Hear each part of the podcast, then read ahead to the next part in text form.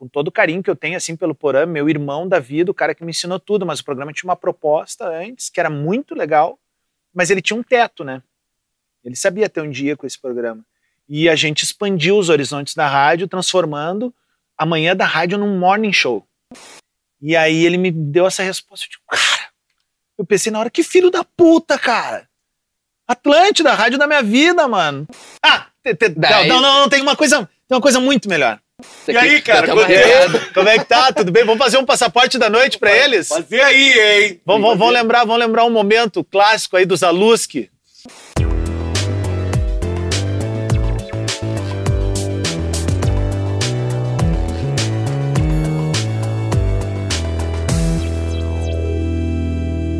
O Olhos Papo está no ar, sejam todos muito bem-vindos a mais uma edição do nosso podcast, que você sabe muito bem, é gravado no Rocket Club em São Leopoldo, esse bar especial do nosso querido, querido Paulinho Tserniak, que está geralmente na folga dele, ele vem obrigado a sair de casa para abrir as portas aqui para gente, para que a gente receba pessoas diferenciadas, como o nosso querido Rodrigo Adams, que está aqui conosco hoje. Tudo bem, Adams? E aí, cara? Pô, obrigado pelo convite aí. Sempre prazer estar em São Léo e conhecer um espaço legal como esse que eu tô nocauteado ainda. É né? sensacional, né? é. né? E antes de levar esse papo mais profundamente para a carreira, pela vida, pelos gostos, por tudo que envolve a pessoa Rodrigo Adams, eu preciso fazer aquele pedido tradicional, né? A gente ultrapassou os 3 mil inscritos, que para muitos é uma conquista talvez pequena, mas a gente valoriza cada uma das pessoas que está aqui conosco. Então se inscreva no nosso canal, deem like, ativem o sininho para saber quando tem vídeo novo e também comenta aqui se está achando legal, se não está achando, quer indicar um arroba. Várias vezes a gente acabou recebendo uma indicação, fomos atrás e o cara veio. Eu sempre lembro do Pinho, um cara que fala sobre minimalismo. O cara tem quatro camisetas, tem, veio aqui gravou com a gente, um youtuber, rendeu super o vídeo dele e foi na indicação. O cara veio aqui comentou, pô, convida o Pinho, cara, o cara é da hora. Como já falaram também, convida o Adas, convida o Espinosa. E a gente tá sempre correndo atrás dos caras e a gente acredita que eles possam vir, a gente faz todos os esforços, eles estão vindo. Então, faz sua parte que a gente faz a nossa, a gente tá sempre nessa luta aí. e Adams, tu, eu tava comentando pro Adams em off, né? Vou trabalhar em Porto Alegre todos os dias com o meu, meu colega Vinícius. A gente vai ligado na Atlântida ali, ouvindo o Despertador contigo, com o Portuga. Eu queria que tu falasse um pouquinho. Eu gosto de fazer um exercício contrário. A gente começa é. na atualidade, depois a gente vai mergulhando Perfeito. na carreira em si. Como é que tem sido fazer parte dessa manhã, desse momento tão importante, dessa transição para as pessoas e principalmente o que eu considero é levando alegria para a galera, né? É, uh, bom, cara, sabe que eu completei cinco anos de, de manhã na Atlântida agora, solo, né? É, eu tenho seis, eu tenho sete anos de rádio, né? E seis anos na manhã. Nesse um ano eu trabalhei com o Porã, né? E foi um ano que foi que eu considero o meu ano de formatura no rádio, assim, né? Porque o Porã foi o meu grande parceiro, o cara que me ensinou tudo, desde a da parte operacional até a questão de plástica, comportamento da voz, tudo isso, né? E com a saída do Porã em 2017 surge a oportunidade de eu assumir ali, né? E aí, para mim, foi um momento de, tipo, vai ou racha, né? Agora vamos ver se é para isso aí que eu acordei mesmo. E, e, e, sabe aquela sensação, assim, de que tu nasceu para fazer uma parada, assim? Eu, eu, sinto isso todos os dias de manhã quando eu, quando eu abro o microfone da Atlântida. Né? Porque eu, eu penso assim, de manhã tu é uma esponja, né, bicho? De manhã tu tá, tu, tu absorve tudo. Então, Uh, se eu entrar no ar com raiva ou falando besteira, enfim, eu vou despertar isso nas pessoas. Mas se eu entrar com coisas legais, com uma boa energia, uma boa vibração, uma boa música, um bom papo, uma boa interatividade, eu vou gerar coisas boas nas pessoas, né? E, e para mim está sendo tão especial trabalhar com o Portuga, porque o Portuga entra junto comigo na emissora em 2015. Eu, eu entro uns meses antes do que ele, fazendo parte do casting do Ateli Grenal na época, uhum. e o Portuga participa de um concurso chamado PB Procura. E o Portuga perdeu aquele concurso. Ele ficou em segundo lugar. Só que o Portuga ficou na festa depois do prêmio, tomou um trago e foi contratado na segunda-feira. Porque a gente gostou dele e acabou uh, ficando. Quem foi o primeiro? O primeiro lugar foi um humorista paranaense chamado Alorino. Ah, Alorino, claro. É, claro, craque. Pretinho, craque. Esse aí é craque. Gente finíssima, tudo. Mas é aquela coisa, o cara largou tudo lá para vir para cá. O Pretinho, ele não é um, não é um, como é que eu posso te dizer assim, não é um trabalho. O Pretinho é um grupo de amigos, né? Então, assim, como é o Bola, como é o Despertador hoje, como é a Atlântida. Então, assim, um cara que larga tudo, onde ele tem tudo semeado para vir para um lugar que não é a turma dele, né? Ele veio aqui, mostrou o trabalho dele, mostrou o talento dele, mas acabou saindo meses depois. Eu acho que, se eu não estou enganado, ele não fechou um ano de emissora. E o Portuga foi ficando resiliente lá, foi surfando por alguns programas, até que vem a pandemia. E com a pandemia, né, assim como muitos setores, a gente também teve desligamentos.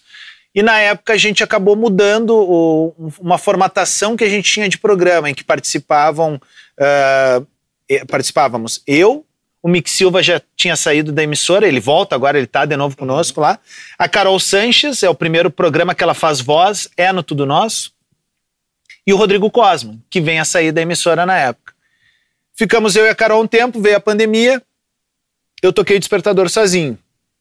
Aí que surge a oportunidade de trazer o Portuga na época o Portuga fazendo remoto da casa dele e para mim foi muito legal porque é um cara que eu sempre gostei de trabalhar com ele assim. Eu acho para mim ele é o melhor humorista da rede Atlântida hoje né? O cara mais sagaz mais ligado timing perfeito de humor e às vezes até a gente tem que dar uma puxada assim né? Porque tem uma acidez às vezes que ultrapassa né?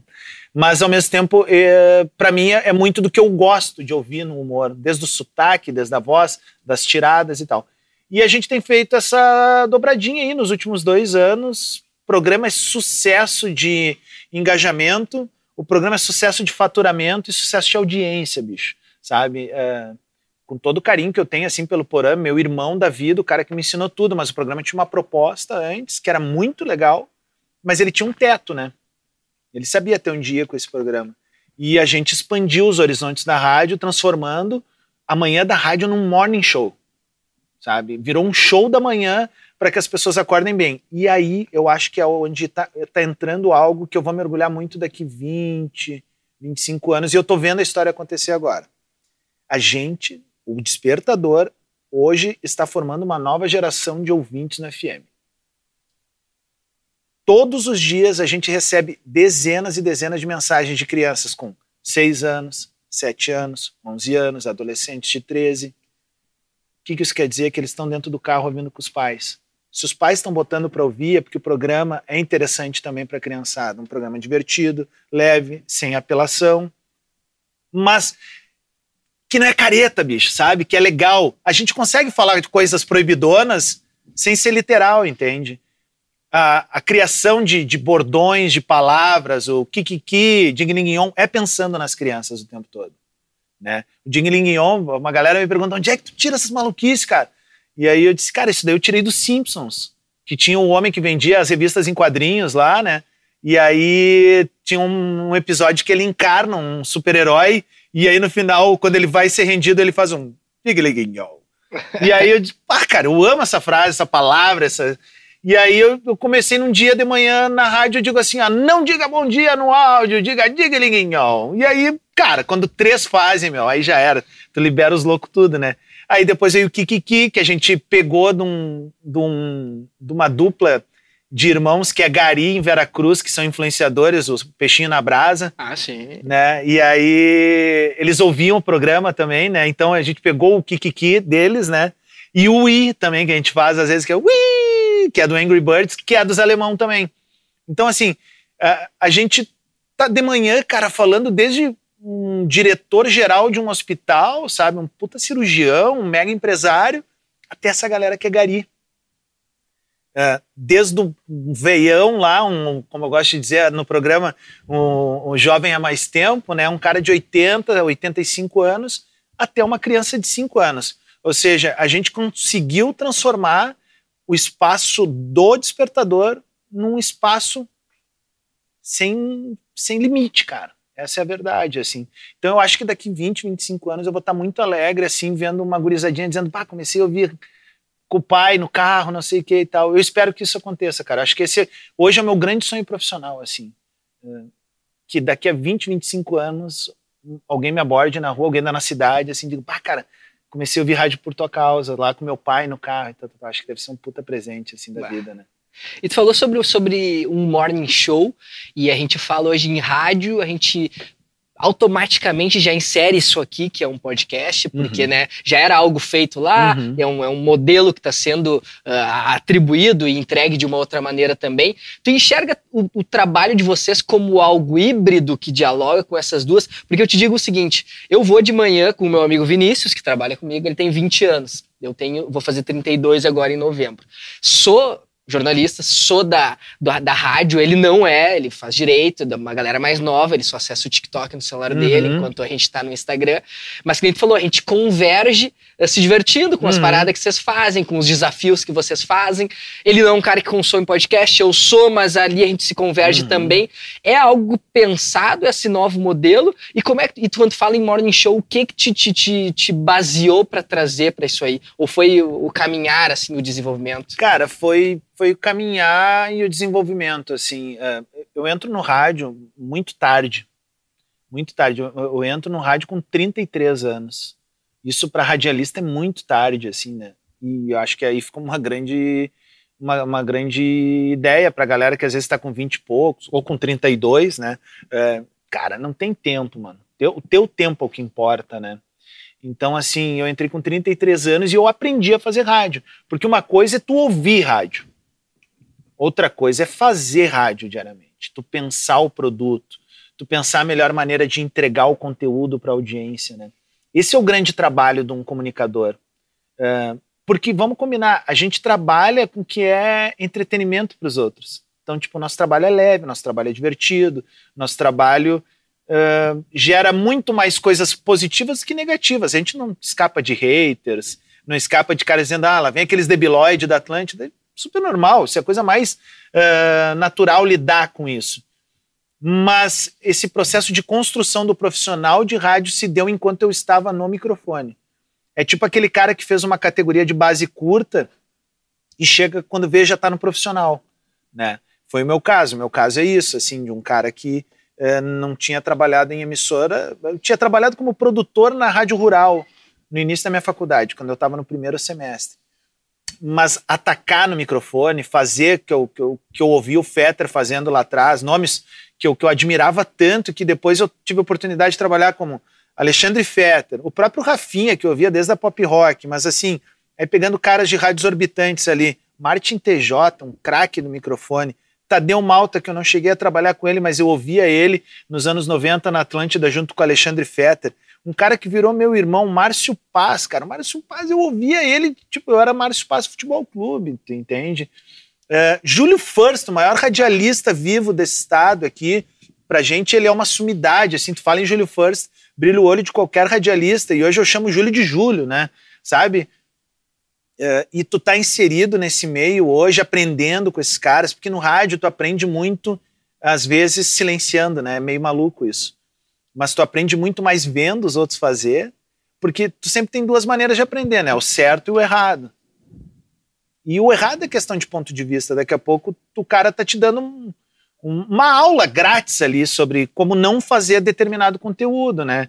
E, e, eu aprendi essa malandragem com o tempo lá dentro. De falar menos e ouvir mais.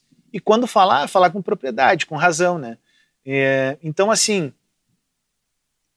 qual é a diferença hoje nossa emissora tradicional FM, do, espectro FM, para a galera que está no digital? ela é quase zero. A diferença está em que a gente está amparado num grande grupo de comunicação e é uma emissora que tem quatro décadas, né? Uma emissora que está aí. Não à toa a gente brinca, é a rádio da sua vida. Não é uma ousadia falar algo assim. Por que, que se fala é a rádio da sua vida? Porque em um determinado momento, que seja, mesmo que seja um pouquinho, as pessoas ouviram. Tocou nas pessoas, sabe? Tem cara que ouve Atlântida, como eu, desde os anos 80. Eu, eu, eu, a primeira vez que eu vi Atlântida foi em 1989. Mentira. Em 1991, eu morava em Viamão. Era no dia do aniversário da minha mãe e estava tocando Patience do Guns N' Roses. E eu, Guns N' Roses é a minha banda favorita. E eu lembro de estar tocando e eu me enlouqueci, né? Eu digo, bah, tocou na rádio, não sei o quê. E eu comecei a ouvir rádio. A partir daí veio o processo de gravação de fitinhas e tal, tal, tal. É, o que, que é o mundo digital hoje, cara?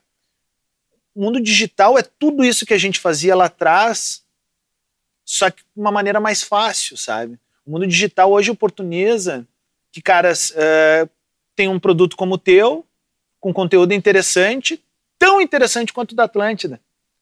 Só que daí vem a coisa, é o mundo sendo o mundo, né? A Atlântida é uma grande emissora de rádio, tá lá no grupo RBS, o maior grupo de comunicação do sul do Brasil, e tem uma galera que está remando, né? Tentando buscar o seu lugar ao sol com o seu produto, com as suas crenças, com as suas atividades.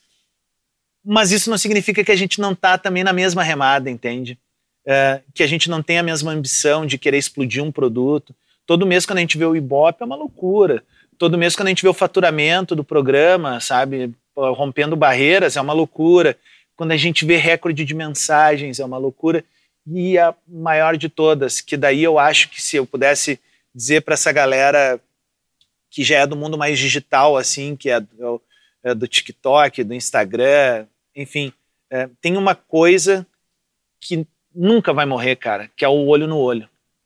É entrevista, né? O nome diz é entrevista, é olho no olho, né? É entrevistas.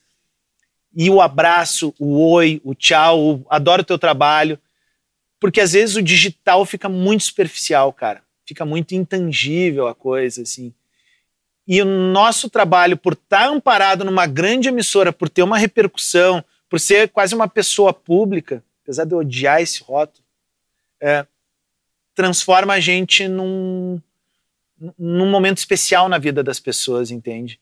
Então eu acho que isso, a, a geração digital, talvez muito é, produtor de conteúdo ou influenciador digital não vai ter isso não vai ter porque não quer, porque às vezes o cara é o meu, ele é o maior player de game do Brasil, mas está trancado dentro do quarto dele, passa 24 horas jogando, ele é o maior produtor, está faturando milhões lá, mas ele não vai ver as pessoas na rua, né?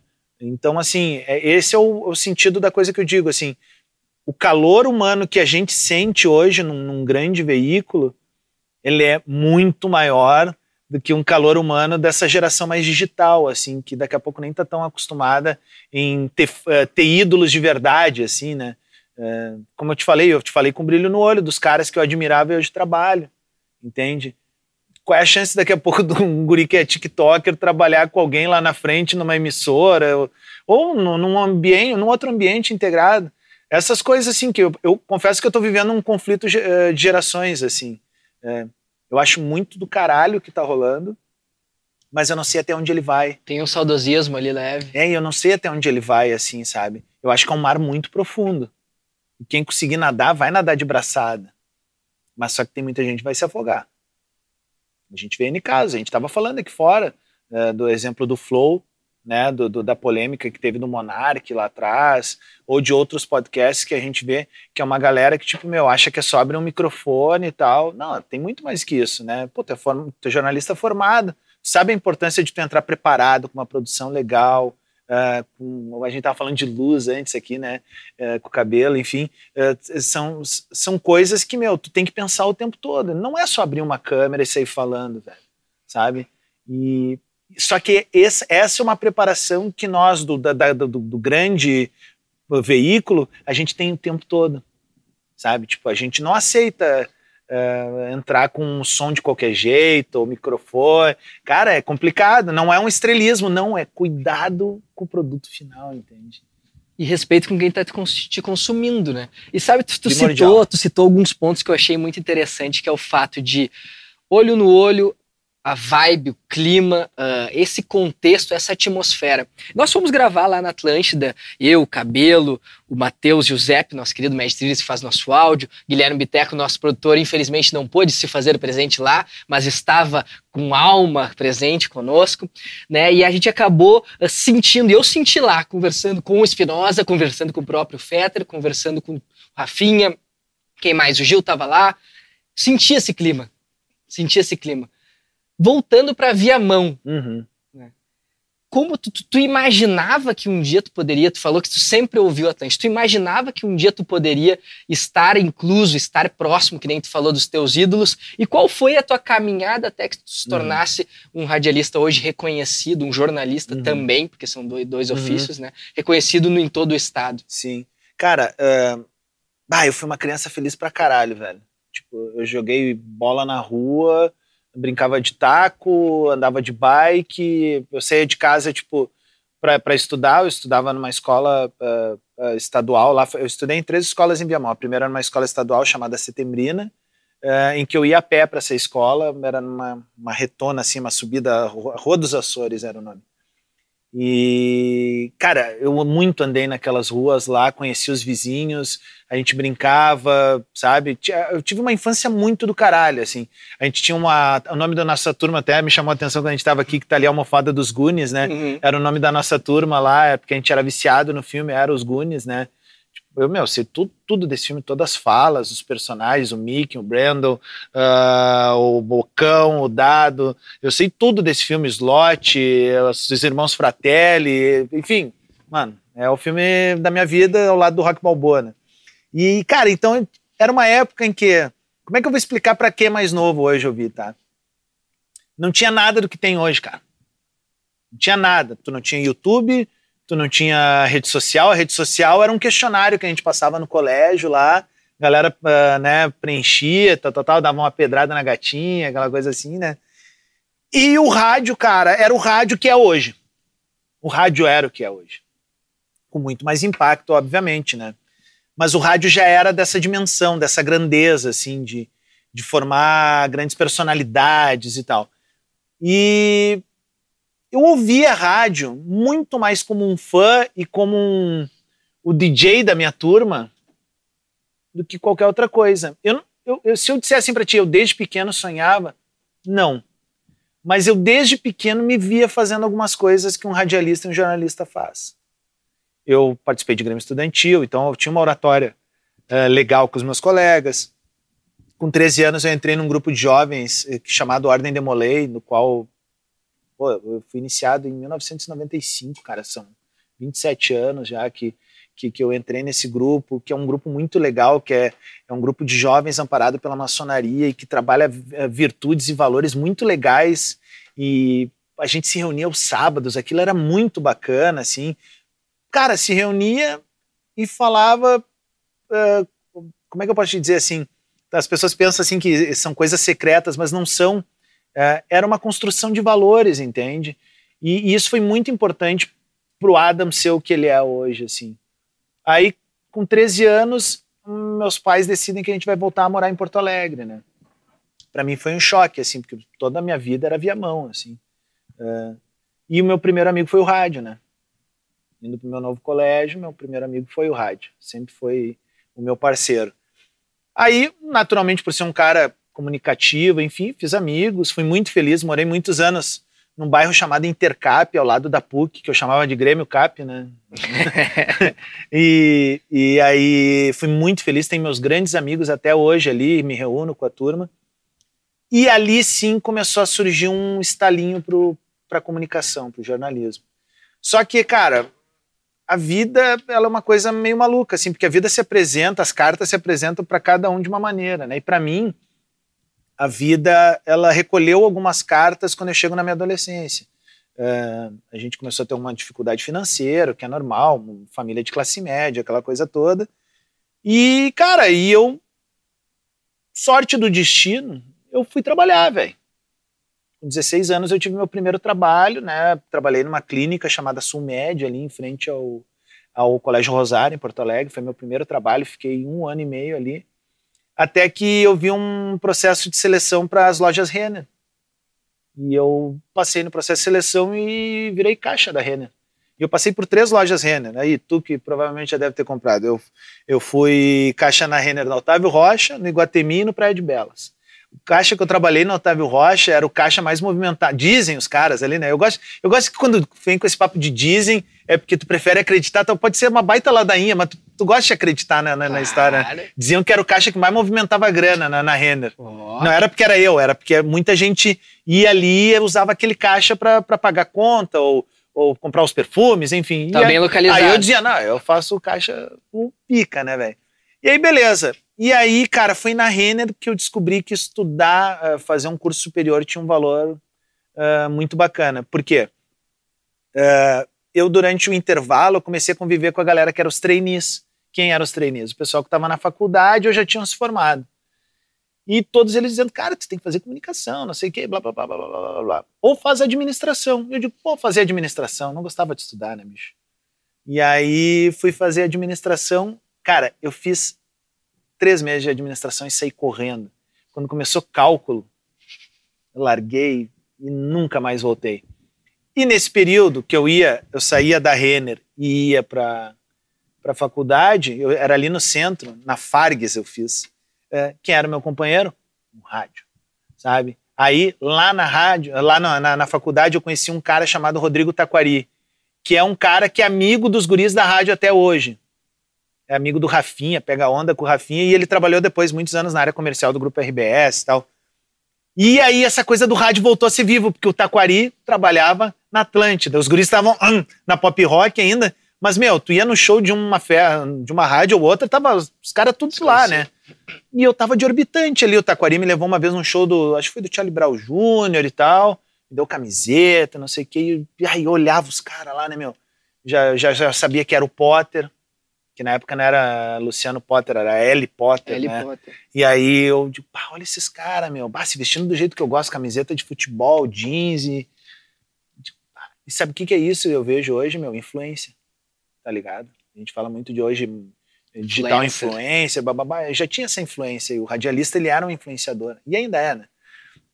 E aí, cara, uh, nessa época, uh, eu pedi demissão da Renner. E, meu, digo, ah, vou tirar um verão aí pra mim, tipo, queria, sabe, zoar, enfim, aquela coisa de gurizão. Só que daí eu já tava com meus, cara, 23 anos por aí, meu, e 23 anos, tu sabe, muita gente já tá se formando no ensino superior, né, cara? Só que eu acho que aí a gente vive um grande dilema no nosso país, assim, que é uma covardia um cara com 15 anos ter que escolher o que vai fazer pro resto da vida, né, velho? É muita sacanagem, né, mano? E eu não tinha escolhido ainda o que eu queria. E eu fui levando. Nessa época eu começo a trabalhar na Fundação Tiago Gonzaga, que faz o projeto Vida Urgente. E lá eu, eu comecei como uh, operador de áudio no espetáculo de teatro dessa operação, o ator que fazia o espetáculo saiu fora. E aí, um, nessas minhas rompantes, eu fui lá, procurei os caras e eu faço, eu sei tudo de cor e tal. E fiz por três temporadas daí. Fiquei como o personagem lá do Contadores de Histórias, né? E foi muito do caralho. A partir dali, é, teve um verão, foi no verão de 2008, é, eu tava na praia com a turma do Vida Urgente, a gente recebeu uma visita do e Vanessa lá. E eles tocando violão, e aí o Serginho, que era um dos coordenadores do Vidro Gente, disse assim: Bah, você tem que conhecer o Digo. A galera me chamava de Digo, né? O Digo e o Matheus. Foi eu e o Matheus pra lá, e nós cara, a gente começou a cantar e eu fazia umas imitação. Era o auge do Armandinho ali, era pós-Armandinho com o Fabão. Uhum, e aí, gurizada do reggae, reggae music. A gente fazia essas galinhagens aí e a galera brincava, entrava na nossa. E o Klaus e a Vanessa adoraram.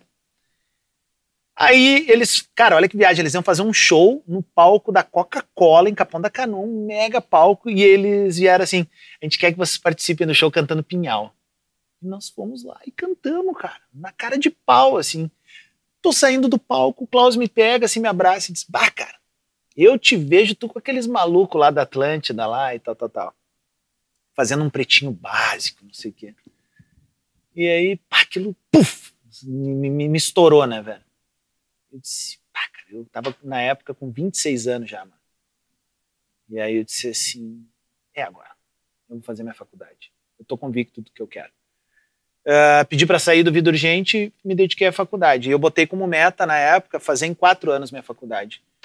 E eu trabalhei desde o início, sabe? Eu trabalhei, como eu te falei antes, fui produtor da Rádio Rural.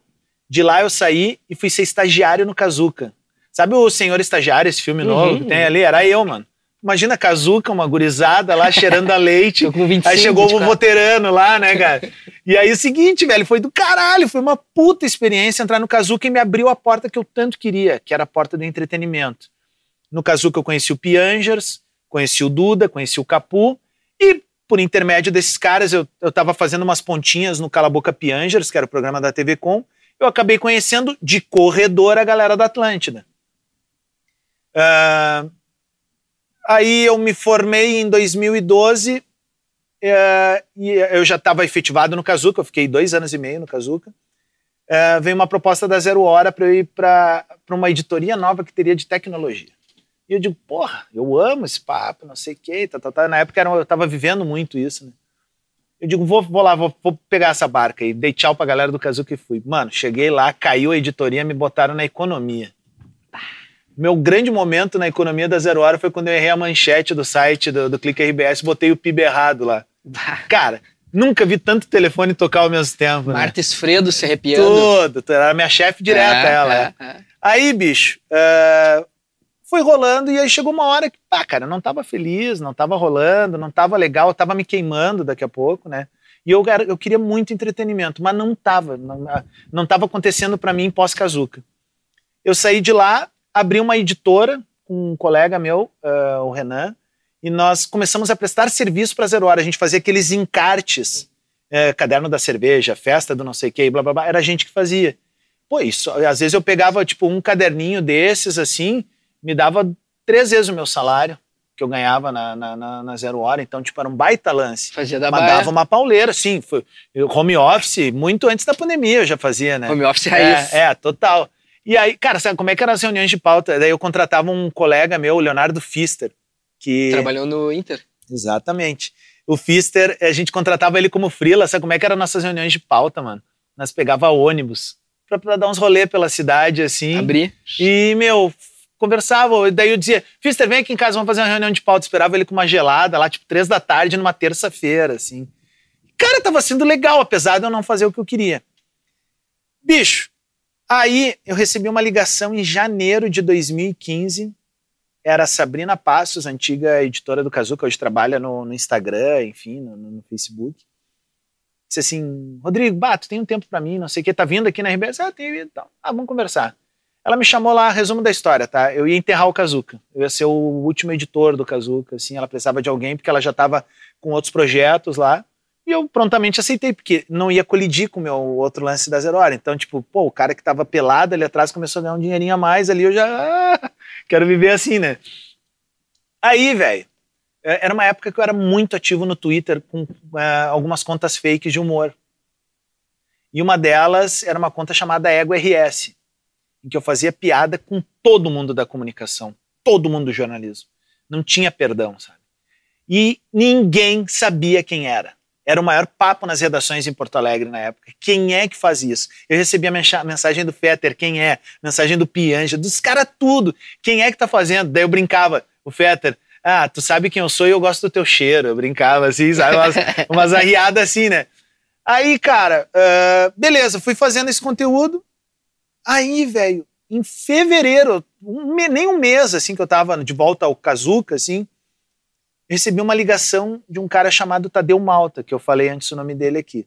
Tadeu Malta, na época, coordenava a Rádio Ipanema, uma proposta de eu ter um programa, sem nunca ter feito rádio. Numa, uma vez eu conheci ele numa festa, nós conversamos sobre música, ele me acompanhava na rede social e tal, e resolveu me dar uma oportunidade. E o Tadeu Malta veio com uma proposta de eu fazer um programa diário, das oito à meia-noite, na Ipanema, na época quem trabalhava lá era o Espinosa e o Ranzancina, KG Lisboa, essa turma toda lá, né? E, cara, eu digo, pronto. Vou poder ter minha editora, vou sair do Kazuca, mas eu vou realizar meu sonho de ir pra uma rádio, mano.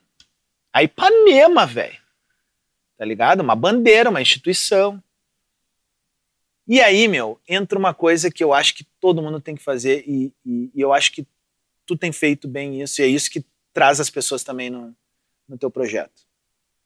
Quer saber se vender. Eu sempre soube me vender desde o início. Me vender no bom sentido, tá? Me- me- eu digo assim, sempre vendi meus projetos, minhas ideias e tal. Um dia antes de eu ser apresentado na Ipanema, já com os papéis todos assinados, contrato foi para São Paulo, voltou e tal, eu fui no meu Twitter e postei assim, ó, amanhã tem uma grande novidade para contar para vocês e eu estou muito feliz, estou muito realizado, uma novidade profissional que eu acho que uma galera vai curtir. Postei isso, fui no banheiro, escovei os dentes, volto, mensagem no meu Twitter, Alexandre Fetter.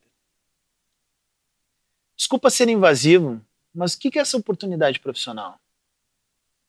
Eu digo, porra, o que esse maluco tá mandando agora, meia-noite, mano?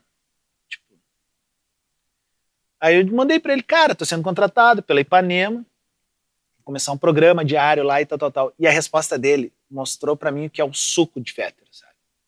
que do caralho, fico feliz por ti, toca ficha, não sei o que, blá, blá, blá, blá, blá, blá, blá, blá, blá, blá, blá. O Fetter é um cara que joga tudo pra cima. Com, com quem ele gosta, assim, com quem ele acredita, com quem ele vê talento, sabe? Ele joga tudo pra cima. E aí ele me deu essa resposta, eu digo, cara, eu pensei na hora, que filho da puta, cara. Atlântida, rádio da minha vida, mano. Tá, mas tô feliz, é Ipanema, tá ligado? Cara, eu dormi, acordo no outro dia, mensagem no meu WhatsApp do Luciano Potter. Não vai com eles, vem com a gente. E eu, puf. Disse assim. E era umas seis e pouco da manhã. Eu ia- já, mas já conhecia ele, já tinha o uma Potter eu relação. conhecia de corredor já, trocava um WhatsApp aqui e ali, Uhum. mas não era meu brother. Não era meu brother. Era uma relação muito legal de um cara. Sabe aquele cara que tu curte no colégio e tu mostra sangue bom, mas tu não tem intimidade nenhuma? Uhum. Era minha relação com ele, assim, né? É, aí, beleza, velho. É, ele disse assim: não, não, vai com eles, vem com a gente. Eu mandei, do que tu tá falando ele? O Fetter tá enlouquecido que tu tá indo pra Ipanema. Aí eu disse, puta merda, velho. O que, que eu faço? Fiquei pensando, né? E ele, "Ah, posso passar teu número pro Fetter e, e vocês começarem a conversar? E eu digo, pode. E aí, cara, na época eu morava em Canoas, eu não tinha carro, eu caminhava até o centro para pegar o trem e vir para Porto Alegre. E aí eu comecei a tomar meu banho e comecei, comecei a resenha com o Fetter. E ele, bah, a primeira ele começa assim, ele foi muito educado. Disse assim, ó, antes de mais nada, tem alguma maneira da gente começar um diálogo em que tu, tu esteja interessado em vir trabalhar conosco e tal, que tu tope?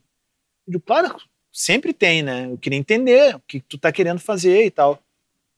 Cara, eu nervoso, meu. Alexandre Fetter, velho, sabe? Um dos meus ídolos me ligando ali, me, no, nós no WhatsApp. Pra encurtar a história, tá? Eu fiquei três horas com ele direto no telefone enquanto eu me arrumava, tomava café da manhã, caminhando até o centro, peguei o trem e eu tinha, eu tava fazendo esse movimento para me apresentar na Ipanema. Primeiro dia de trampo. Primeiro dia de Trump, ia ser anunciado.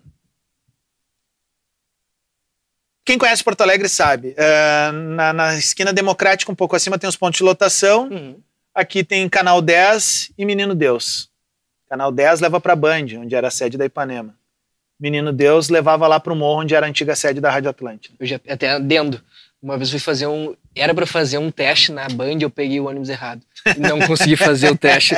Poderia estar na Band, né? Pra, pra sorte de quem ouve a Band, não, não- eu peguei o ônibus errado. Perdi o teste, voltei pro meu trabalho depois de três horas sem conseguir fazer nada. Mas Cara, e aí, mano, eh, cheguei na frente das lotações ali, e aí ele brincou comigo assim: tá, e aí? Qual é que vai ser? E eu disse: tô indo pra aí. Entrei na, na Menino Deus, né? Cheguei lá, pô, um puta abraço, foi do caralho, assim, a recepção dele e da Amanda, né? Que hoje tá de volta lá na nossa rádio, né? E Amanda Schenck? Amanda Schenck, é. Eu não sabia que tinha É, ela voltou aí faz uma semana agora. A gente tá tão feliz assim com a volta dela. Aí, brother, eh, cheguei lá, papapá, daí. Cara, eh, conversei com eles e tal. Só que eu não avisei a galera da Band. Ah, não, não, não, tem uma coisa, tem uma coisa muito melhor. Eu peguei a lotação. Cara, eu lembrei disso agora, assim, isso é maravilhoso. E um dos caras que era da área comercial, eu não vou dar o nome do cara porque daí até expõe o maluco, assim, que é um mó sangue bom, queridaço. E, meu, ele endossou a parada. Eu tô descendo da lotação e em frente à Atlântida tinha o SBT. E esse cara namorava uma mina da SBT. Cara, tu acredita que eu pisei? Quem é o cara que tá ali estacionado com o carro, velho? Era o cara do comercial da Ipanema, meu. Esse cara sangue bom. E ele me olha e diz assim: Não. E eu disse: Bah, velho, o gato subiu no telhado. Cara, ele começou a rir. E aí ele me diz assim: Ó, tu tá fazendo certo. Aí, só que eu tinha uma baita pica pra resolver. E aí a vida me ensinou uma coisa: que a gente nunca deve deixar nada. Cara, tu, tem uma, tu tá numa situação que tu, tu tem que resolver, tu tem que fazer na hora, cara. Tu tem que fazer na hora. E eu posterguei falar com o Tadeu Malta, que foi um cara muito legal comigo. E quando veio o Tadeu me ligou, era umas seis da tarde, quando já tinha virado meio que uma fofoca o troço. E eu tava tomando coragem, não foi de sacanagem, não foi de. Cara, foi assim de medo, sabe? Porque era uma experiência totalmente nova. Tu imagina, meu, eu falei do Tadeu antes que eu ouvia ele, o cara me liga. Eu falei do Fetter, que, cara, para mim o Fetter é uma das minhas referências. Me ligou também. Eu fiquei assim, cara, o que, que tá acontecendo, mano? Eu não tinha nada um tempo atrás, agora eu tenho duas aqui. Sabe, tipo assim, meu, tu tá ali fechando um contrato com, sei lá, meu, com São Paulo e aí, meu, bah, quando vem o Real Madrid na porta do avião, diz: não, não, não, vai com os caras, vem com a gente, velho. Fechei com a Atlântida, o Tadeu me ligou, me deu uma descascada, depois foi elegante, assim. Não tem absolutamente nada. Não, o Tadeu Malta vive num universo intocável para mim de caras que são referência no rádio. Não teve nada do que ele me falou aquele dia, apesar de ele ter falado uma ou outra coisa que eu não gostei que tenha mudado a minha opinião sobre isso. Eu super Defendeu entendi dele. ele e eu acho que eu faria tão igual ou pior do que ele, né? E eu entendi ele, assim, eu fui muito empático no sentimento de, tipo, eu não posso pegar a raiva de um cara que me oportunizou algo e eu dei uma bola nas costas dele. Bola nas costas. Aí, Já vamos cara, chegar lá. É. Aí, brother, ele. Tá, beleza. Uh, eu entro na Atlântida, sou anunciado. Uh, três meses depois, a Ipanema fecha. E no dia que ela fecha, uh, a gente estava tendo um evento chamado Tele Show, que é um evento para o mercado, para as agências e tal. E eu cheguei no Fetter. Eu disse assim, cara, deixa eu fazer uma pergunta, velho. Tu tinha alguma ideia de que eles iam fechar? E ele não sabia de nada. E aí eu sempre fiquei me perguntando se o cara aquele lá atrás que me disse que tu tá fazendo certo, já não sabia. Tu entende? Tu entende? Eu sempre tive esse. E um dia eu vou encontrar ele é, e, e, eu vou perguntar, bicho, quando tu me disse aquilo lá, tu falou natural, tipo, não, tu tá indo para uma grande empresa, ou era do tipo, tu sabia que o troço ia afundar? Porque eu vou te falar, daí agora falando como radialista, tá? Como comunicador. É muito ruim tu ver uma rádio como a Ipanema fechar, né, velho? É muito ruim tu ver uma história como a da pop rock acabar, sabe? É muito ruim tu ver rádios uh, sendo, extinguidas, sendo extintas, né? Uh, para nós, para o mercado é muito ruim, para as pessoas é ruim, porque quanto mais produtos de excelência tu tiver, melhor, né? Então, eu, eu fiquei impactado pela situação que veio diretamente a mim, né? Mas também fiquei impactado por ver uma grande bandeira de rádio sendo extinta, né? Não, e tu citou quantas vezes pessoas que são as nossas referências, elas são importantes. Nesse caso, esse, esse representante comercial não era uma referência, mas deu um, um, um, passo assertivo ali que, que, mudou a tua vida, né? Mudou a tua vida. E eu, eu esqueci, eu fui, a gente foi lá na Atlântida, gravamos com o Feta, e eu não falei a coisa mais importante de tudo, que eu, uma vez eu tenho esse áudio no meu YouTube, depois eu vou te mandar esse uhum. áudio. Eu tava, era 2020, 2020, 2012, eu tava com 22, 21 anos, Tava três anos já trampando num bagulho que eu não curtia, assim. Eu pensei, quer saber, meu, o que eu tô fazendo jornalismo, né? Não vou nem ganhar dinheiro com isso aí, não presto, ninguém quer me contratar, não tinha como fazer estágio, tinha que pagar a facul. E aí rolou uns manifestos, assim, eu fiz um textão que hoje eu julgo ridículo, meio clichêzão, assim, sabe? Baseado naquele do, do Fernando Veríssimo do Não Me Acorde, não sei se tu lembra que tinha, eh, que quando o Inter foi campeão da Libertadores e tal. Aí eu fiz um texto sobre umas movimentação, sobre umas, umas manifestações que rolaram no Brasil aquela uhum. época e tal, e aí eu falava, ah, fui todo assim, ah, se, mas se isso for mentira, por favor não me acorde, usei aquele mesmo bordão dele, se, dando obviamente o crédito a ele. E eu, e eu, cara, casualmente, naquela época eu não tava ouvindo muito pretinho. Aquele dia eu botei, eu tava indo pra Unicinos, eu tinha um. Acho que eu não tinha o Fusca mais, acho que eu já tinha um Corsinho. E aí eu tava ouvindo e o Fetter leu aquele bagulho. E eu juro pra ti, meu, era uma semana que eu tava uh, meio que mandando umas, uma, uns currículos pra uma agência lá pra trabalhar como designer gráfico, que eu sabia mexer em core, e pá. É que saber, eu vou pra esse lado dessa parada aí, já era. E ele leu aquilo assim, e aí eu bah, me arrepiei, assim, tá ligado? Que ele falou no fim, bah, esse magrão aí, esse magrão aí me, me representa, não sei o que ele falou. E aquilo mudou totalmente a minha vida. Eu falei, cara, porra, já tenho 22, o cara pensava na época, né? uhum. né? Mas, pô, ainda tem um pouquinho, uma, uma brasa aí pra, é. pra queimar. e aí foi uma parada que me colocou, disse, não, calma aí, vamos trabalhar. As coisas também não, cada um tem seu tempo, aquele, aqueles outros clichês que Sim. acabaram me colocando por uma influência de um cara que a gente consome, né? E aí eu sempre fui um ouvinte também de sala de redação, de gaúcha, de Grenal, e tudo isso para embarcar numa outra situação. Tu é um cara amante de futebol, tu citou o bola nas costas aqui, e aí na mescla de sentimentos, a gente se vende, mas ao mesmo mesmo tempo, eu não sei se tu é dessa mesma, dessa mesma vibe. Eu, na faculdade, era muito criticado o jornalista que se apresentava, Uhum. que se demonstrava, que vendia o seu peixe, né? A gente Uhum. tinha que estar atrás da câmera, atrás Uhum. do texto, entendeu? Então eu achava isso aquilo muito assim, nossa, o cara tá querendo se achar, que se achar Sim, mais que a fonte. era notícia. Exato. E ao mesmo tempo tu passa por esse, a gente passa por esse meio. Hoje tu é um cara que precisa vender a tua imagem. Tu tá no despertador, as pessoas mandam eh, mensagens direto pra ti, e isso é legal porque a rádio deixa que, tu, que, que o teu personagem, Uhum. Rodrigo Adams, essa persona, ela, ela cresça. Eh, Como que tu vê esse teu trabalho, tua, tua imagem? Era algo que também tu imaginava? E, e como tu vê também a, a- a rádio, de, ao mesmo tempo, deixando espaço para isso, obviamente, para não perder talentos, coisas que já aconteceu. Uhum. Falei com o Feto sobre isso, falei com o Potter sobre Uhum. isso, falei com o Arthur sobre isso. Como é que tu vê essa parte? E vamos migrando se tu já pensou também em ir pro convencional, Uhum. já que tu, como um grande apaixonado pelo futebol, também passava pelos teus sonhos co- fazer parte de uma gaúcha, de uma Grenal, de uma Uhum. Band, de uma Guaíba. É, bom, ah, vou começar pelo fim, tá? Ah, eu, lá no início da faculdade, me via como um grande repórter da Rádio Gaúcha, assim? Só que, cara, o tempo foi passando, eu fui resgatando essa coisa do entretenimento em mim. Eh, eu tinha um blog na época no Kazuca também, que era o Kazuca Retro, que era totalmente focado em anos 80 e 90, né? Eh, muita cultura pop, enfim. Eh, e aí essa coisa, essa chama meio que se apagou. Até uma vez eu falei na, na, nu- nu- numa uma palestra na, na, na faculdade, assim, a galera toda riu, que era assim, eu disse, ah, meu, quando eu vi eu me dei conta, tipo, eu não nasci pra ficar na freeway dizendo tantos carros por minuto estão passando pelo pedágio, tá ligado?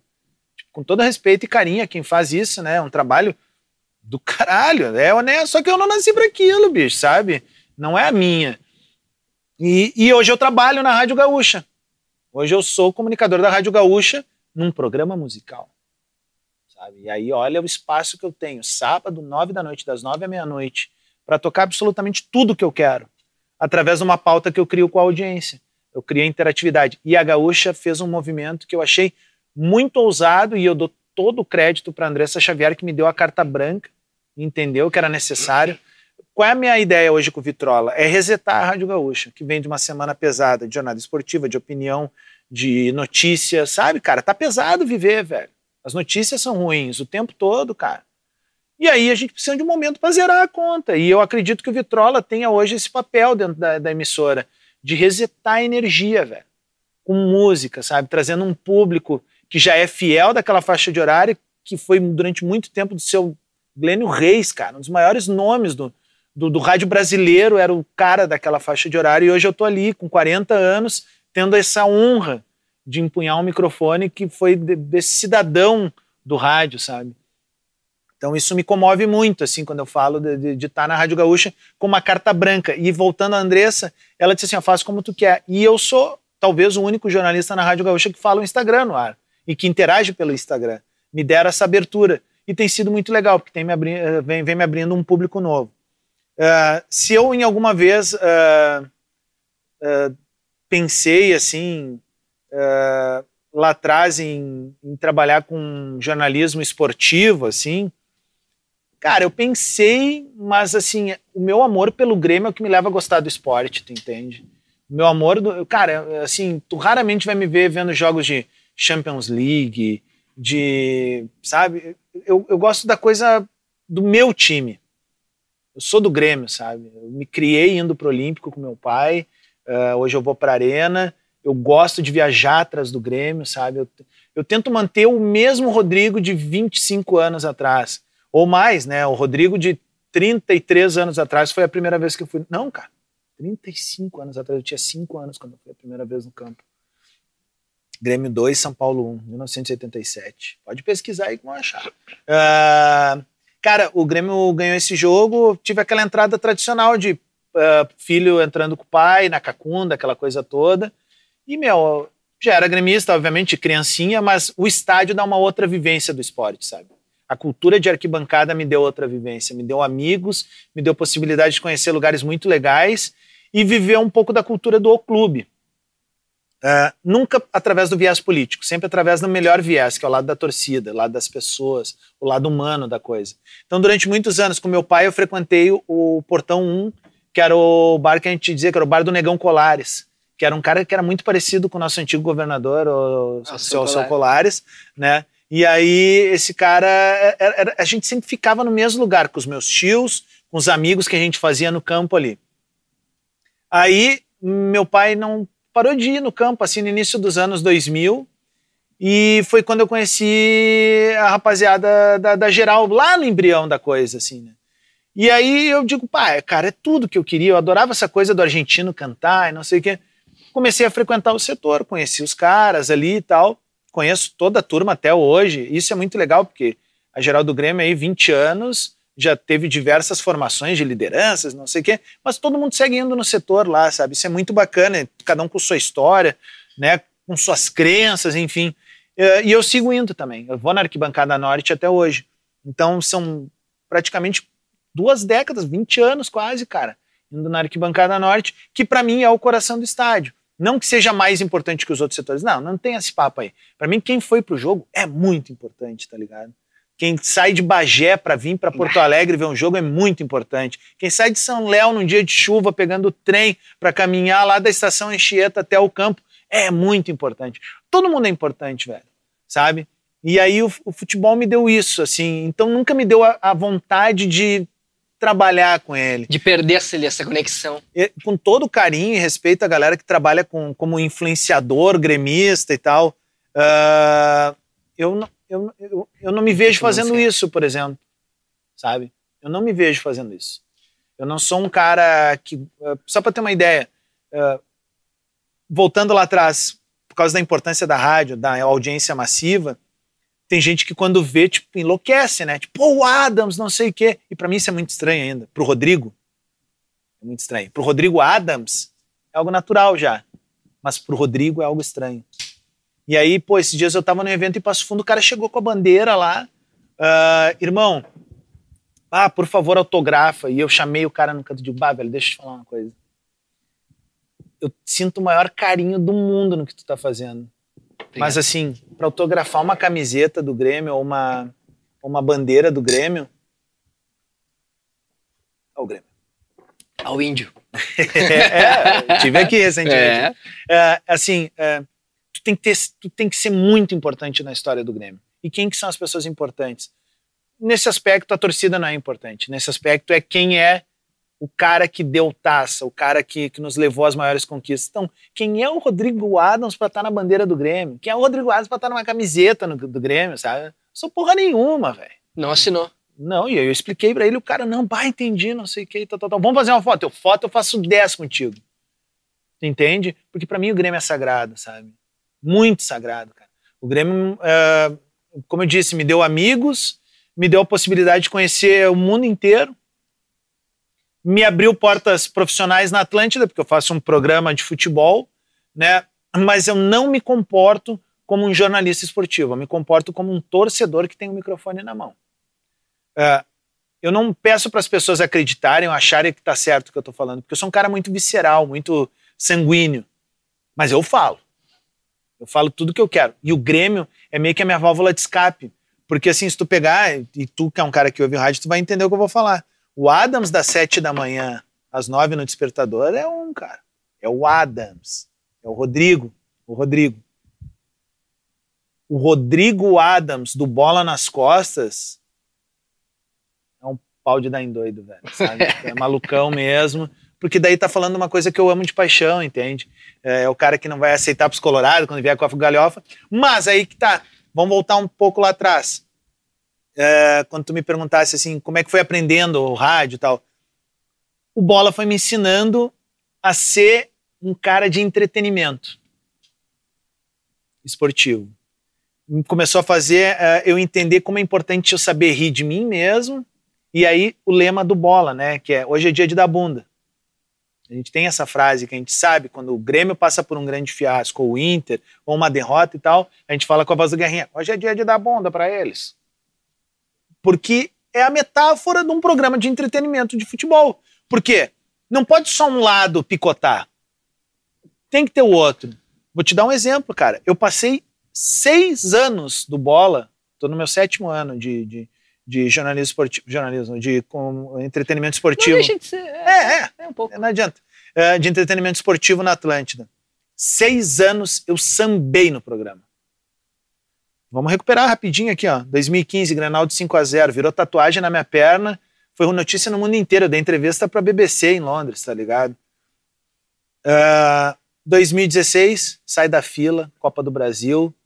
Eu tava lá no Mineirão, fui pra arena, acertei o placar do jogo de novo, tatuei o Renato, viralizou também. Só que eram umas coisas orgânicas, não era aquela coisa, vou fazer pra mitar, não sei o quê. Não é o corte também, nada Hum, contra a galera hum, dos hum, cortes. hum. né? Ah, 2017, mano, não preciso falar, né, cara? Vivi o ano mais especial da minha vida no estádio, né? Ver o tricampeonato da América viajando atrás do Grêmio, né? Fui a Guayaquil, fui a Lanús, né? Eu fui pro Rio de Janeiro, consegui viver aquilo. Ah, cara, não, vai ter criança mesmo se tiver tiro agora, tá? De pau duro, velho, sabe? Que é, meu, tu ganhar uma Copa Libertadores na Argentina é foda, velho, sabe? É, quem tava lá, os 6 mil que estavam lá, tão é, entendem o que rolou aquela noite. Foi muita magia no ar o que rolou. 2018 teve aquela merda com o River Plate aqui, mas foi um bom ano, porque a gente ganhou a Recopa e tal. 2019, eu não lembro o que tinha, mas nós fomos até uma semifinal de Libertadores. E aí veio aquela sequência avassaladora de grenais. Então, tipo assim, quando vê do nada, meu. Mais queda do Inter. Mas, ah, teve aquela. Bom, esse é o É. melhor. Na época lá é inacreditável o que rolou, né? Mas assim. Título mais queda, né? Não, é aquilo nem o surreal. gremista mais sórdido podia É. escrever um roteiro daqueles. Assim, o Inter conseguiu fazer aquilo. E aí, cara, é, 2000 e aí ano passado rola o que rolou, que é o que eu digo, o, o mundo capotou. Que o Grêmio vinha naquela coisa, e a gente brincava nos bastidores, pô, vai, vai se criar uma dinastia aqui, tal, tal, tal. E cara, mostrou que, meu, ah, o Grêmio, assim como muitos clubes que são geridos por pessoas incompetentes e por pessoas que, meu, por vezes, é, tu tá num determinado cargo não demonstra competência, mas tu tá num determinado cargo demonstra sorte, velho. Tu entende? E aí é onde mora a minha grande mágoa hoje, sabe? O Grêmio fez muita coisa equivocada, mesmo quando tava indo bem, e hoje as coisas apareceram. É, eu caí no canto da sereia também. Eu entrei na história do, do- de ter que votar no Romildo por unanimidade. Todo mundo entrou, cara. Todo mundo não, porque teve grupos lá que, que se negaram e gremistas. E a eles todo o meu respeito, né? Porque sabe como é que são as coisas? Quando tu, tu é oposição, as pessoas te olham torto. Mas só que para um clube de futebol, como para tudo na vida, meu, a oposição tem que ser saudável e tem que ser propositiva. E os caras eram, e todo mundo caiu no canto da sereia, que eu falo, sabe? E aconteceu o que aconteceu. E, e o Grêmio hoje vive um momento de crise profunda, mesmo em, em vias de voltar para a primeira divisão agora, o Grêmio vive um momento de crise profunda. E eles negam isso. Isso, para mim, é a parte mais triste. Porque quem tem o mínimo de entendimento, quem tem o mínimo de cancha, que nem eu gosto de dizer, quem gira a catraca, que é outra expressão que eu uso bastante, sabe que o Grêmio está vivendo um momento de trevas profundas. Sabe? Então, o que, me, o que, que, que eu tenho nesse momento que me apegar? Ao meu espírito de torcedor. Porque o meu espírito de jornalista, de comunicador, sabe que o Grêmio está indo de mal a pior, sim. Entende? Sabe que o Inter também, eu, eu jornalista, te digo, cara, o Inter está fazendo um caminho para ali na frente beliscar alguma coisa. Só que o Inter hoje tem um grande dilema, que o Inter perde para si mesmo. O Inter estava com a faca. o que- Tu não, ó, o Pelé tem uma frase no último documentário dele que fala, quando ele ganha o título da Copa de 70, pergunta para ele assim: é, como é que foi a sensação de conquistar aquele caneco? E ele foi de alívio. Porque alívio é a melhor sensação que o, que o ser humano pode ter. Isso é do Uhum, caralho. Porque é na real, né? Sabe, quando tu te alivia, tu tipo. "Ah". E eu, cara, eu tive uma sensação de alívio muito grande na quinta passada, quando o Inter foi eliminado pelo meu lugar. Por quê? Eu vi o, In- eu vi o Inter campeão da Sul-Americana. Se desenhou, né? A torcida colorada também viu. Quem não viu? Os jogadores, cara. De novo, velho. Assim como foi no Campeonato Brasileiro. Então, assim, ah, tá batendo na trave. O Grêmio tava fazendo algumas coisas assim, batia na trave, batia na trave, batia na trave, quando vê, vral. Então, assim, o- esse é o Adams analisando um cenário. Agora, o Rodrigo, eu quero mais é que ele perca sempre, assim, né? E, e que seja bem do- do jeito que foi, assim, no pior dos cenários, né? No- nos pênaltis, sangrando, sabe? É, porque daí é a, ver- a versão do torcedor, né, bicho? E tu tinha. Tu falou sobre um Rodrigo Adams visceral.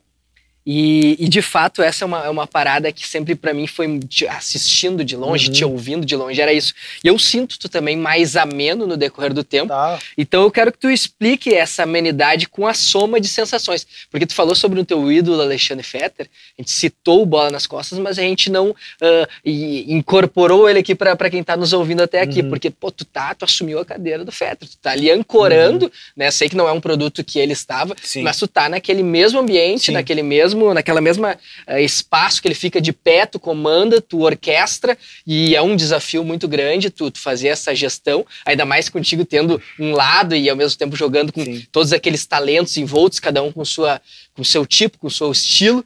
Como é que é para ti tá ali à frente de, de caras como Espinosa, uhum. tá chegando aqui daqui a pouco. Já chegou? Não chegou? Ainda não chegou? Espinosa tá vendo aí? Vai gravar com a gente aqui também. que é. barbaridade. Que, que, noite de peso aqui, gente. Noite de peso. É. Espinosa que tá aqui com a gente. O Gil, um cara tão jovem, uhum. com uma uhum. outra pegada, nada a ver com jornalismo. Sim mas ao mesmo tempo tá, tá caminhando e entendendo crescendo. como é que funciona o jogo, crescendo, uhum. com vocês dando paulada nele a todo, a todo o programa. Como é que é? é mais novo, né? É, isso aí. Como é que é, é enxergar esse, esse, esse bola que surge como um, um entretenimento de esporte uhum. que antes não existia na Atlântida, né? uhum. né? Tu também falou que é histórico esse teu projeto de música na Gaúcha, uhum. mas é histórico o teu, o teu projeto de futebol na Atlântida uhum. também. É muito louco como tu é. faz essas, esse jogo cruzado nesses dois maiores veículos do Rio Grande Sim. do Sul. Como é que é pra ti enxergar enxergar essa, essa, essa magnitude do bola uhum. estando ali com, com o poder desse microfone? Cara, uh, vou te falar assim, ó. Uh, bom, eu entro na Atlântida, como eu disse antes, em 2015, para fazer o ATL Grenal, que era.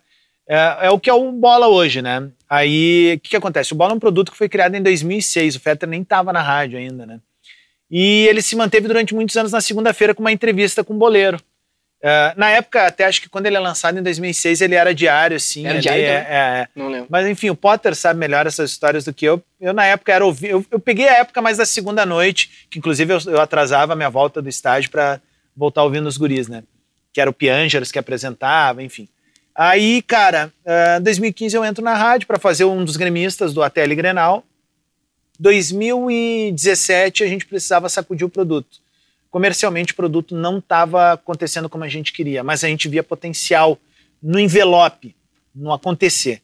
E aí veio uma sacada que foi do Potter, assim, porque o, o Bola nas Costas tinha morrido na, na grade da emissora, aquele de segunda-feira, e o Potter disse assim, cara, uh, conversou com o Fetter, obviamente, lá com a turma, uh, e eu, eu, nessa época eu participava muito pouco, assim, de qualquer coisa, né, não, não dava opinião nem nada, eu tava ali, e aí, quando vê, eles resolveram mudar o nome para Bola nas Costas de novo. E o programa, primeiro passo, comercialmente, puff.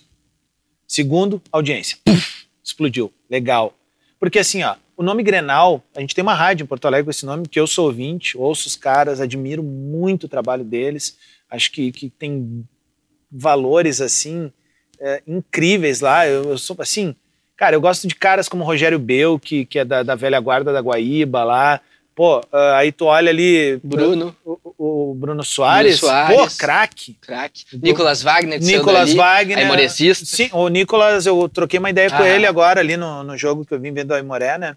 Uh, mas assim, César Fabres, o Lacerda, uh, saiu recentemente de lá o Calvin, que é um cara. Rossi. Diogo Rossi, meu amigão, Matheus Dávila. Matheus Dávila, que tá na Band. Demoliner. Demoliner, que é nosso brother. E um cara chamado Pedro Espinosa, é. que veio de lá e eu era ouvinte. Né? E eu sempre ouvi o Espinosa, gostava dos personagens desde o tempo da, da, da, pop rock, lá da Mix, eu não sei. Pedro já passou por tanto lugar, né, cara? Aí, brother, uh, 2017 a gente muda o nome e aí o Duda assume a ancoragem, tá? O Duda vai ficar meio putinho que eu vou falar, mas não tô nem aí, porque é brother e vale, porque eu acho que essa é uma história curiosa. O Duda, na época, não estava nem aí pro programa. E aí a gente mal comunou. Eu, essa, o programa na época era Duda, eu, Lele e Potter. Eu, o Potter e o Duda, eu, eu o, o Potter e o Lele nos reunimos e o Potter deu a ideia. Vamos dar ancoragem pro Duda para ver se ele se apega. E o Duda se apegou. E o troço decolou. E eu acho que isso foi é, é, muito legal pro Duda, que foi descobrindo um, um novo momento dele no rádio como um âncora, até que eu acho que isso solta ele ainda mais para fazer os produtos que ele faz hoje. Mas foi por isso, porque o Duda era um vadio no programa. Não fazia nada, cara. sabe? Tipo, ficava de cara, daí às vezes cagava uma tese, mas não vinha com o tesão que a gente vinha. E, cara, para ele foi do caralho isso. E para nós, enquanto produto também. Aí o Duda decide sair do programa. Né? E, cara, e eu fico muito feliz que tenha dado tudo certo para ele, assim. Porque ver um cara dos nossos sair de lá para um projeto audacioso e a coisa decolar, pô, legal, velho. Sabe? Tipo, o Fetter já falou ali que, pô, ele fica chateado de perder os valores, mas ele entende. E, meu, passarinho tem que voar, velho, sabe? Ainda mais um cara, pô, do tamanho do Duda Garbi. Meu, ele tava nos dois principais players do Rio Grande do Sul. Ele tava no, no Pretinho Básico, no Sala de Redação e o Bola já tá vindo aqui. Já tá comendo pelas beiradas, sabe? Uh, o Bola hoje, em termos de relevância digital, assim, ele aqui no sul do país ele é incomparável, sabe? Uh, e aí, cara, uh, com a saída do Duda, se abriu a possibilidade de trazer novas pessoas. O primeiro cara que eu soube que viria era o Espinosa, porque o Martin TJ, que fazia a gestão na época das rádios, me perguntou, chegou assim num dia da manhã para mim, Pedro Espinosa. E eu digo, o que, que ele fez? Porque, assim, ó, os guris na Grenal batiam muito na gente.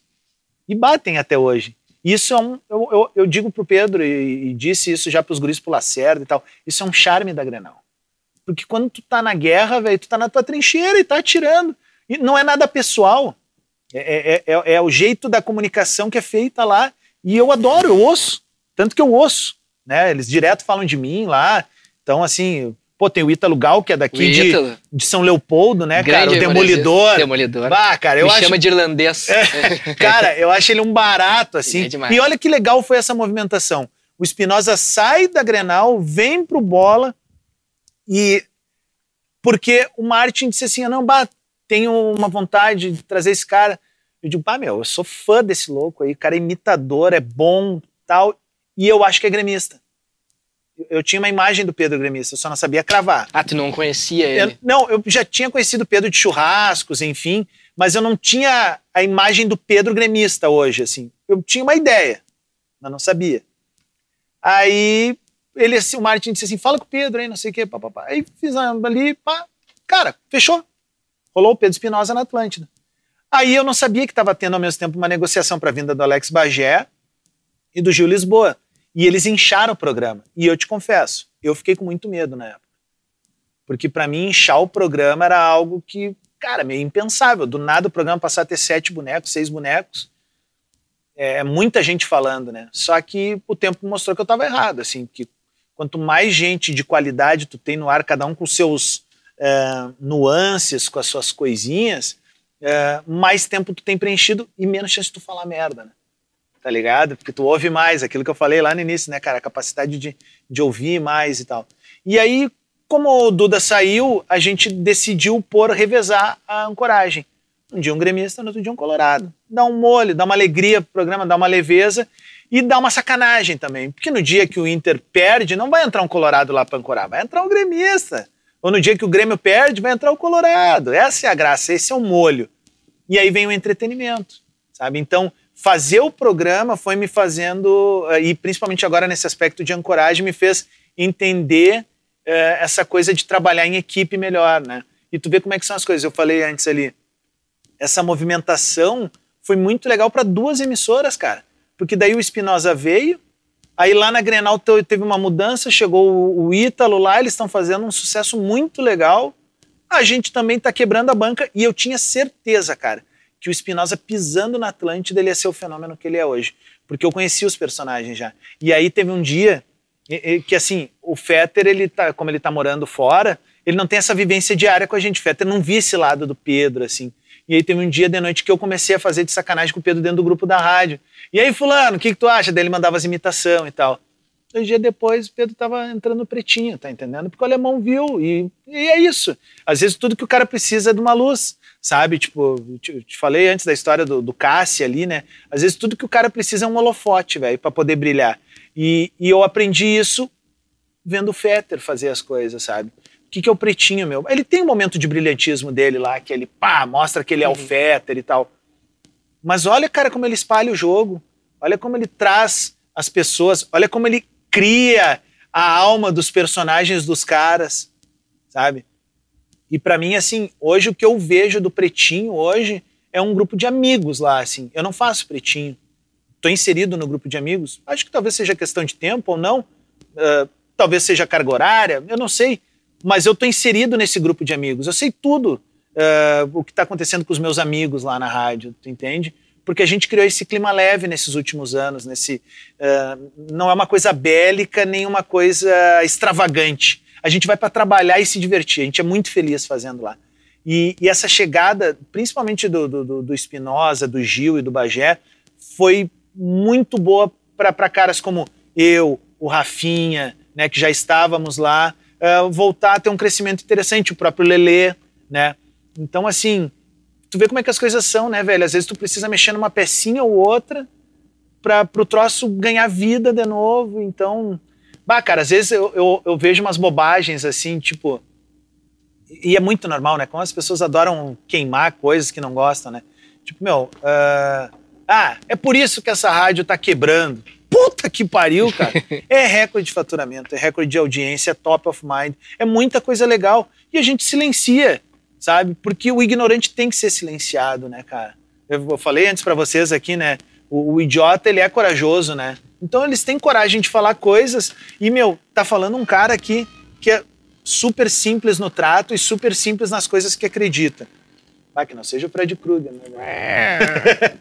É só o bisteca. É, é, assim, ó. É, eu estava falando que a coragem. E, e, e, sobre humildade. Eu estou falando isso com a maior humildade no mundo. Mas eu não posso negar, a gente trabalha pra caralho. A gente busca os resultados, cara. A gente vai em cima, a gente vibra, sabe? O Despertador saiu uh, da pandemia uh, sem nenhum patrocinador. Hoje, por exemplo, o Despertador tem cinco patrocinadores âncoras, tanto quanto um pretinho, um bola tem e tem os quadros patrocinados. Porra, sabe? A coisa acontecendo e você vê o teu trabalho acontecendo. O bola, ter fila de, de anunciantes querendo entrar. É, o bola virar um dos podcasts mais consumidos no, no, no Brasil quando o assunto é esporte. Pô, cara, tu tem que te orgulhar desse tipo de coisa. E só tem um nome para isso: trabalho. Trabalho. Isso é uma fórmula que não falha. Se o cara trabalhar, meu, vai vir alguém com holofote, vai dar-lhe e a coisa acontece. E eu tô aqui, a gente tem um quadro chamado Olha Isso. Olha Isso, o que, que é Olha Isso? O nosso convidado, ele acaba indicando alguma coisa, algo, alguém. Isso tudo pode ser uma viagem, pode ser um livro, pode ser uma série, pode ser uma experiência. Tu falou do Bagé, já esteve aqui, ele indicou a terapia, eu sempre falo, porque também é uma indicação muito interessante, eu sou um, um adepto. Uhum. Então, enquanto tu pensa, eu vou pegar um, um, presente, um artigo que o nosso querido Sandro Cardoso trouxe aqui, um presente para ti. Cardo, a família Cardoso é talvez a maior família imoresista aqui de São Paulo. E, é tu, e tu, em off, chamou Uh, o clássico do Vale falou Aimoré e Floriano. Eu falei, pô, o cara já é nosso. o cara já é nosso, o cara já é nosso. Ele veio aqui no Cristo Rei, assistiu uma partida com a camisa do Índio. Não é. foi uma partida muito feliz, mas foi um momento muito grande para nós é, aqui da Antes que venham falar que eu sou pé frio, é. a culpa não é minha. A culpa é do camisa 10 lá que do entrou Fialho. barrendo todo mundo e bateu por cima. Tá maluco, né? Então, isso, isso aqui, tia, esse é um presente para ti. Quantas mais existem dessas aqui? Só mais Olha uma. Aí. Isso aqui Boa. foi feito onde? Essa aqui, Sandri? Essa é aquela que foi feita? Essa é feita no Brasil? Ah, então, ah. cara, é do nosso índio capilé, nosso Aimoré. Então, um cara feliz, que curte cara. futebol, que curte o Aimoré, tenho certeza que tá em boas mãos aí esse, esse regalo que nós damos pra Chico. Pô, cara, fico muito feliz, de verdade. É, sabe que o dia que eu vim aqui para São Leopoldo, eu tenho um grande amigo aqui, Daniel Lemertz. Uhum, e meu, meu, meu, meu grande parceiro, assim, de, de Bloco 103 lá no Grêmio e tal. E aí. É, ele, eu, eu, mandei uma mensagem para ele e digo: Meu, tem jogo importante amanhã, né? E ele, bah, tem decisão, nós ganhamos a ida e tal, tal, tal. E eu disse: Ah, cara, vou pegar o trem, meu vou. Não vim nem de carro, vim de trem, né? Botei a camiseta e vim. E foi tão do caralho, velho, porque eu vivi uma coisa que me lembrou meus tempos de estudante, de indo pro jogo ou indo pra faculdade, foi andar de trem de novo, né? Vim assistir um jogo raiz, que é futebol de verdade, né? essa coisa medonha que a gente hoje né, vê tanto na TV ou, ou, ao vivo, assim. E foi muito bacana. E eu fui muito bem recebido, comi churrasco com a turma ali, tomei uma gelada. Foi assim, olha, aqueles uh, dias de lavar a alma, sabe? Que todo fã de futebol gosta. E eu não sei, velho, eu tava tentando buscar, porque no dia que eu tava ali, uh, eu fiquei pensando de onde é que eu tenho esse carinho pela Imoré. Eu não sei se é pelas cores, Eu não sei se era por causa do nome, porque lá em Viamão a gente tem o tamoio, né? Uhum. E o tamoio também, o, nosso mascote, o nosso símbolo é um índio, né? E aí sempre teve essa coisa, assim, de do Aimoré me chamar a atenção. E aí eu lembrava do Cristo Rei e Tem tal. o Filipão, que uma É, uma é, história. mas assim, eu não sei te, te precisar de onde é que vem. Mas tinha, eu, eu, eu nutri um carinho pelo Aimoré que eu não sei explicar, assim. E agora, cara, é isso aí. Vou vir, eu vou vir mais vezes aí. O pessoal que se, se arrume Coisa aí, que boa. arrumaram um Mas é, um- é um clube que recebe muito bem e eu acho que tem esse. Sou suspeito, porque eu sou muito aimorezista e vou aos jogos ali, sempre com o Sandro, toda a galera lá. Mas ah, eu acho que quem gosta do futebol, como a gente diz, o raiz, mas é o de verdade, é o futebol aquele, do, da família, do, do irmão, de conhecer praticamente todos que estão nas arquibancadas. E ele carrega isso, ele tem uma alma, é um estádio que tem uma alma. É. Tem a dona Laídes que mora ali embaixo. Eu vi, ainda. conheci ela. É, conheceu a avó. né? Conheci. Então a avó Laídes que tava ali. Dia O- bom para um jogo, ela é. falou. Exato. Sempre quando eu ia fazer as coberturas dos treinos, eu tomava uma Guaraná ali na Volaíde de tarde. E tem o Piu Piu, que é o neto dela, que é o nosso motorista, que é o maqueiro do Aimoré. Então tem tudo tem uma interlace. Então, talvez eu acho que essa, essa magia, esse contexto, para quem gosta de futebol, pega. Mas olha isso, Adams, pra gente te liberar, pra não te amarrar mais aqui, tia. Olha isso, que, qual que seria a indicação, a coisa que é muito a cara do Adams, quando tu pensa assim, falar, se tivesse que colocar na tua lápide ali, te definir em alguma coisa ou em algo, o que que tu colocaria ali? Eu sei que é uma pergunta, não quero te limitar, mas só para deixar uma, uma pitada de quem quiser procurar e conhecer um pouquinho mais ainda de ti. Cara, uma pergunta boa que ela é difícil, assim, sabe? Acho que toda vez que alguém fica sem palavras para uma resposta é porque a pergunta ela é, ela é sacana, mas é bem articulada a coisa. Ah, Velho, eu, eu quero ser lembrado como um cara legal, velho. Que pessoas legais, elas são lembradas a qualquer momento. Tu pode não estar mais aqui, mas vou te dar um exemplo, tá? É, eu perdi o o meu, meu melhor amigo ano passado por câncer, tá? E, velho, é, quando um amigo da gente morre, a gente morre junto, tá ligado? E eu morri, velho. Morri pesado, assim. Eu perdi o meu confidente, eu perdi meu irmão, meu brother, o cara que no dia do meu aniversário não mandava mensagem no WhatsApp, ligava, o cara morava em São Paulo há muito tempo, e a gente tinha uma história de construção de, de, de carreira, daí assim, que se assemelhava. Ele é um cara que começou trabalhando no McDonald's, velho, sabe? E terminou a vida, ele era um dos grandes nomes do, do, do ramo de eh, móveis planejados em São Paulo, morava em Alphaville, super bem consolidado, conquistou trabalho, que a gente estava falando antes. E eu perdi esse cara, velho. Ele teve um câncer no cérebro, ele operou em 2015, foi pai na época. Ah, nasceu o primeiro filho dele, PH, e aí há dois anos voltou valendo, assim. Voltou valendo, e ele já era pai de novo, né? Então, assim, é, eu perdi esse brother, fui perdendo ele, na real, né? Porque, ah, primeiro daí mexeram, daí ele continuou, foi perdendo um pouco da visão, equilíbrio, não adianta, velho, mexeu na gavetinha. E esse meu amigo era muito legal, velho. Não tem um dia assim, cara, desde, desde que ele.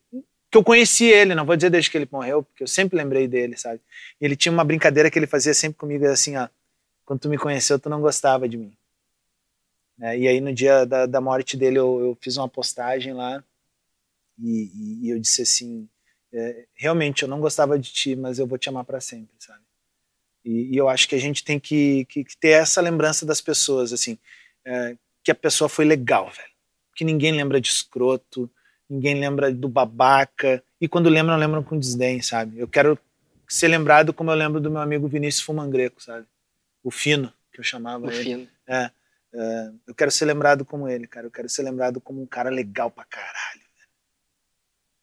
A fuder. E com o cara legal pra caralho, Rodrigo Adams aqui do nosso lado.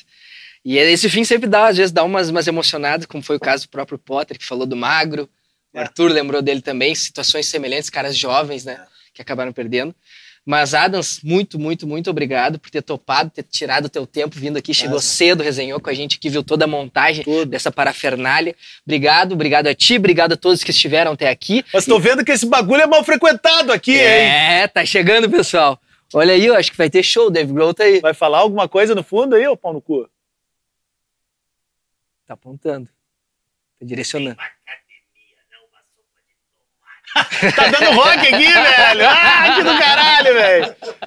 Pra quem não tá vendo, só vem aqui, ó, dá um, dá- mostra só Vem tua aqui, carinha vem aqui, vem ó. aqui, vem aqui. É o próximo, próximo rapaz da gravação. Aí é o anão do Game of Thrones, galera. e tá cheiroso. Caralho, eu peguei trem, coisa arada, o cara veio cheiroso do meu lado E aqui. aí, cara, quando é? arrepiada. Como é que tá? Tudo bem? Vamos fazer um passaporte da noite pra eles? Fazer aí, hein? Vamos, vamos, vamos lembrar, vamos lembrar um momento clássico aí dos Aluski. Zaluski, cara, ele é campeão de jet ski, né? E aí ele gostava muito de fazer uma resenha lá em Xangri-Lá, perto da casa do Caburé, né? Tá malhando coxa, querido. Pô, Então, um futebolzinho que tem era o Step. E aí é o seguinte, e aí a gente faz o seguinte, a gente ia lá pegar uma pipoca grátis, olha aí, até o Lapelinha tem, esse é Sony, hein? Esse é bom, ó. hein? Ah, não, esse é AKG. AKG? AKG é o melhor que tem deles também. Rivera 10, 10 AKGzinho desse por 5 dólares e 90 cents. Olha aí. E vem a palito junto. Vem a palito e também vem a aduana dizendo assim: sai do carro. e aí a parada é a seguinte: ó, nós tomamos uma, um clericozinho lá em Xangri-Lá com os Alusk, né? E aí tu atravessa a rua Tio Caburé, com aquele chapéu emblemático dele, a lá Jimmy Pipiolo. Pra quem não conhece, abre o Google e dá uma pesquisada, ele não fica dando aula de história aí. Pra alinhar comigo tem que ter 180 de, de, de- aqui de QI. E nesse momento tá dando Rock 1 ali, no momento que o Búticos, que era o cachorro da Adrian, faz uma festa animal pro Rock ali. E ele diz o seguinte: Oi, Búticos, não fique pulando, sabe? Você fica me sujando. O cara, o homem é uma metralhadora, velho. Ô, ô, Dom, mas aí é o seguinte, eh, e, e o que que é uma Ferrari pra ti? Vamos deixar esse pensamento pra galera. Ferrari nada mais é que uma prótese peniana metálica. Mas também não adianta ter em Porto Alegre, né? Vai botar a Ferrari onde? Da Padre Chagas, que fechou tudo agora. Nem a sorveteria aquela. A de, gelato ficou de congelada agora. Ah, Espetáculo, obrigado, Espinosa. Craque demais. Craque, craque, craque. Vai, essa de gelato ali, eu já vi o Peninha xingando a mulher dele porque não pegou o sabor diferente, já peguei lá. Mas, gente... pegar outro sabor, É. merda! Ah, essa aqui. E pegando com a colherzinha no dela. Sério, eu olhei de longe e falei, vou, vou me apresentar e querer tirar uma foto. Não, não, não, deixa, deixa, Peninha. Gente, obrigado. Like, sininho, se inscreve no nosso canal toda segunda-feira às 20 horas, no YouTube e no Spotify, vocês sabem bem, podem acompanhar nosso conteúdo também nas redes sociais. Acompanhe o Adams, Bola nas Costas, não preciso nem apresentar, vocês conhecem tudo muito bem. Valeu, até semana que vem. Tchau, tchau.